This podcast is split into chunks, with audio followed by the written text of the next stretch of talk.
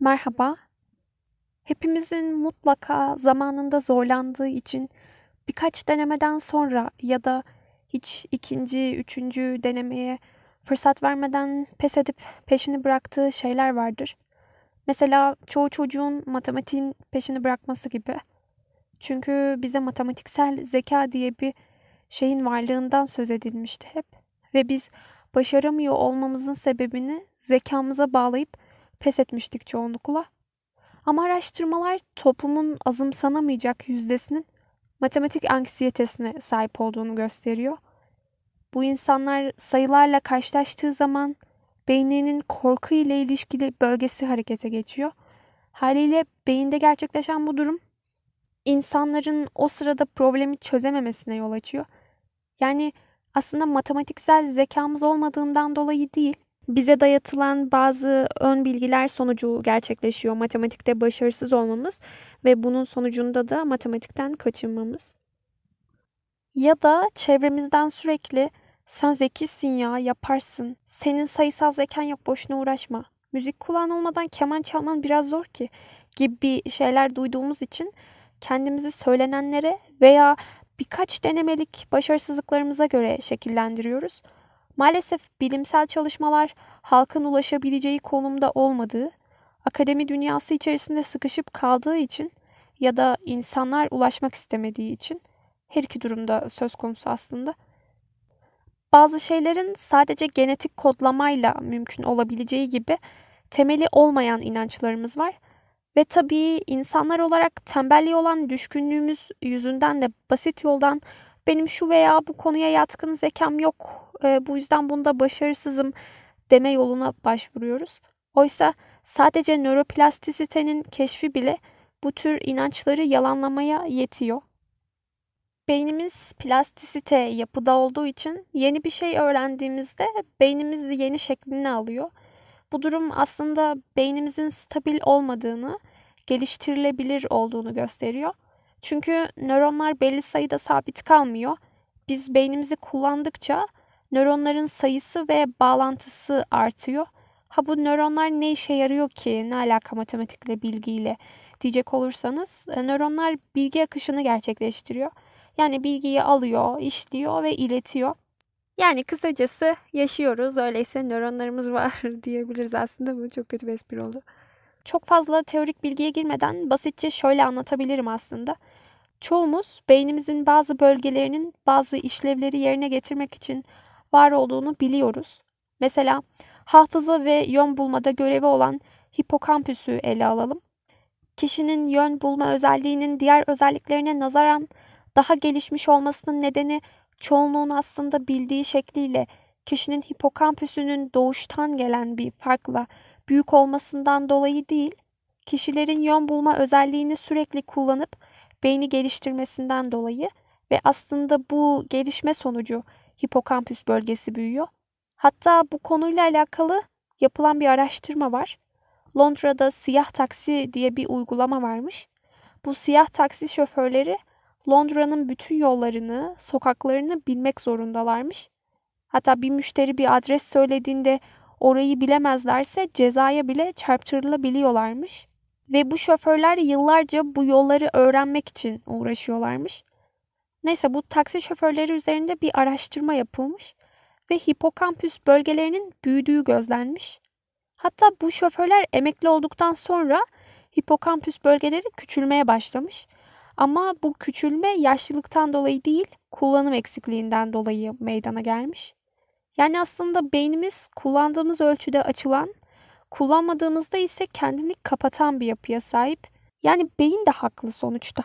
Kullanılmayan bir şeyi istiflemenin gerçek hayatımızda bile manası yokken beyin niye tutsun ki kullanılmayan bilgiyi? Ben kendi hayatımdan da örnek verebilirim aslında. Lise hayatım boyunca tembel bir öğrenciydim. Matematikten 20 üzeri not alsam seviniyordum. Sadece matematik de değil, e, birçok derste böyleydim. Tabii o zamanlar bu konu üzerinde çok fazla durmamıştım. Nereden bileyim ben beynimizin plastik gibi uzadığını. Hep ben yapamıyorum zaten zekam yetmiyor diye düşünüyordum. E, ders de çalışmıyordum bu yüzden. Ama üniversite sınavına hazırlandığım dönemde çok kısa sürede çok fazla çalışarak ivmemi eksilerden bana göre iyi noktalara getirebildim. Hatta yeni şeyler öğrendikçe anlayamadığım diğer alanlarda da daha kolay kavramaya ve başarı sağlamaya başlamıştım. O gün bugündür beynimize kendi kendimizin şekil verdiğine inanıyorum. Aslında zeka denilince kadın ve erkekler arasında farkların olduğunu da kabullendirmiş toplum bize. Mesela pozitif bilimler alanına daha çok erkeklerin hakim olması, kadınların ise genellikle sosyal bilimler alanına yönlenmesi veya yönlendirilmesi. Aslında kadınların analitik zekası zayıftır, fen bilimleri alanında başarı gösteremezler ya da erkeklerin beyni sosyal bilimlere uygun değildir gibi yanlış inanışlardan ziyade kadınlar ve erkekler kendilerine sunulan toplumsal rollerden dolayı bu alanlara yöneldiğinden ve bu yönelme sonucu beyinlerini bu şekilde eğitmelerinden kaynaklı. Yani erkekler pozitif bilimlere yatkın bir beyne sahip olduğu için pozitif bilimlere yönelmiyor. Pozitif bilimlere yöneldiği için beyinleri o yönde şekilleniyor. Tabii ki kadın ve erkek arasında farklar olduğunu biliyoruz. Mesela erkeklerin sol beyin aktivitesinin daha yüksek olduğu gibi bir bilgiye sahibiz. Ama beynimizin plastisite bir yapıda olduğunu ve kullanımımıza göre şekillendiğini unutmayarak bu bilgileri değerlendirelim. Yani bir şeyin öyle ya da böyle olması onu değiştiremeyeceğimiz anlamına gelmemeli. Ben beyni solucana benzetiyorum aslında. Küçükken böyle solucanları ortadan ikiye bölerdik. Ama yaşamaya devam ederlerdi. Özür dilerim hepsinden bu arada. Bu bana çok ilginç gelirdi. Beynimiz de aynı e, yapıda aslında. Beynimizin bir bölgesini çıkardığımızda bile yaşamaya devam ediyor. Hatta daha hızlı bağlantılar kurmaya çalışarak survive etmeye çalışıyor. Beyninin bir yarısı çıkarıldığı halde hayatına kaldığı yerden devam eden insanlar var. Yani beynimiz bir parçasını bile kaybettiğinde eksiklik yaşamıyor. Aksine kendisini hızlıca tamir etmeye çalışıyorsa tam bir bütün halindeyken kim bilir neler yapabiliyordur. Siz düşünün. Yani kendimizi geliştiremiyoruz veya geliştiremeyiz. Beynimiz gelişmez, stabildir. Beynimiz nasıl doğduysak o şekilde var olmaya devam edecektir diye bir gerçek yok. Öğrendikçe ve bağlantılar kurdukça beynimiz daha çok gelişiyor ve bunun sonucunda başarılar elde ediyoruz. Beynimizin stabil olduğunu kabul etme durumu çocukları sağlıksız yetiştirmemize de sebep oluyor aslında. Mesela aferin ne kadar zekisin sen diye tebrik ettiğimiz çocuk zekasıyla her şeyi halledebileceğini düşünüyor ve tembelliğe meyilli oluyor. Ve tabii büyüyüp daha zor şeylerle karşı karşıya kaldığında pes ediyor. Çalışmaya alışkın biri olsa mesela başarının çalışarak elde edildiğini bilse çalışarak halledebileceğinin bilincinde olacakken hem çalışmıyor hem de yapamadığı için hayal kırıklığına uğruyor. Ama aksine çalışılarak başarı elde edildiğini bilen biri çalışmadığı zaman başarısız olduğunda daha çabuk kabulleniyor başarısız olması durumunu. Ve bir de zeki olduğunu düşünen çocuk risk almaktan korkan, iki seçenek arasından her zaman kolay olanı seçen ve zekasına laf söz gelsin istemeyen biri oluyor.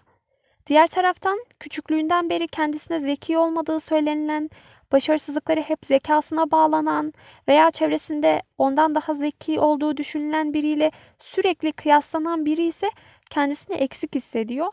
Çocuklara bu tür stabil bir düşünceyi aşılamak yerine hata yapmaktan korkmamalarını sağlamamız, başarısızlığın aslında çok normal ve gelişim için çok önemli olduğunu kavratmamız ve beynin geliştirilebilir olduğunu üstüne basa basa anlatmamız gerekiyor.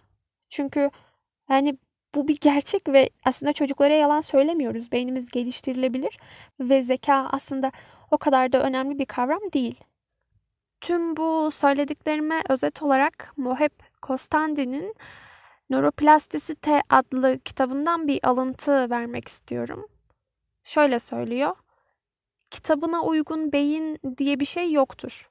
Beyniniz büyük ölçüde benzersizdir ve ana karnındaki dönemden bu yana geçirdiğiniz hayat tecrübeleriyle bugünkü taleplerinizi karşılayacak şekilde size özel biçimlenmiştir. Benim söyleyeceklerim bu kadardı.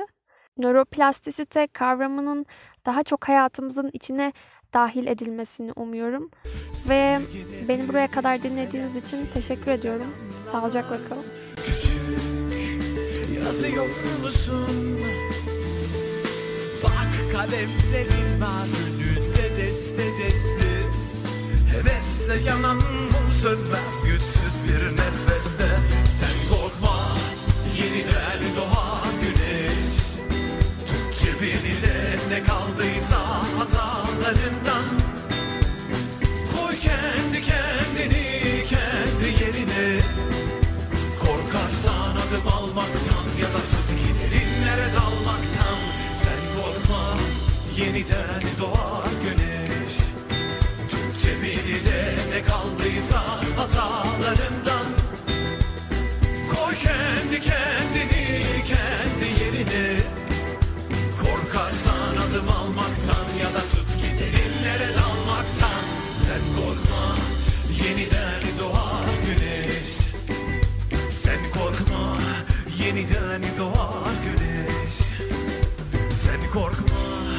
yeniden doğar güneş.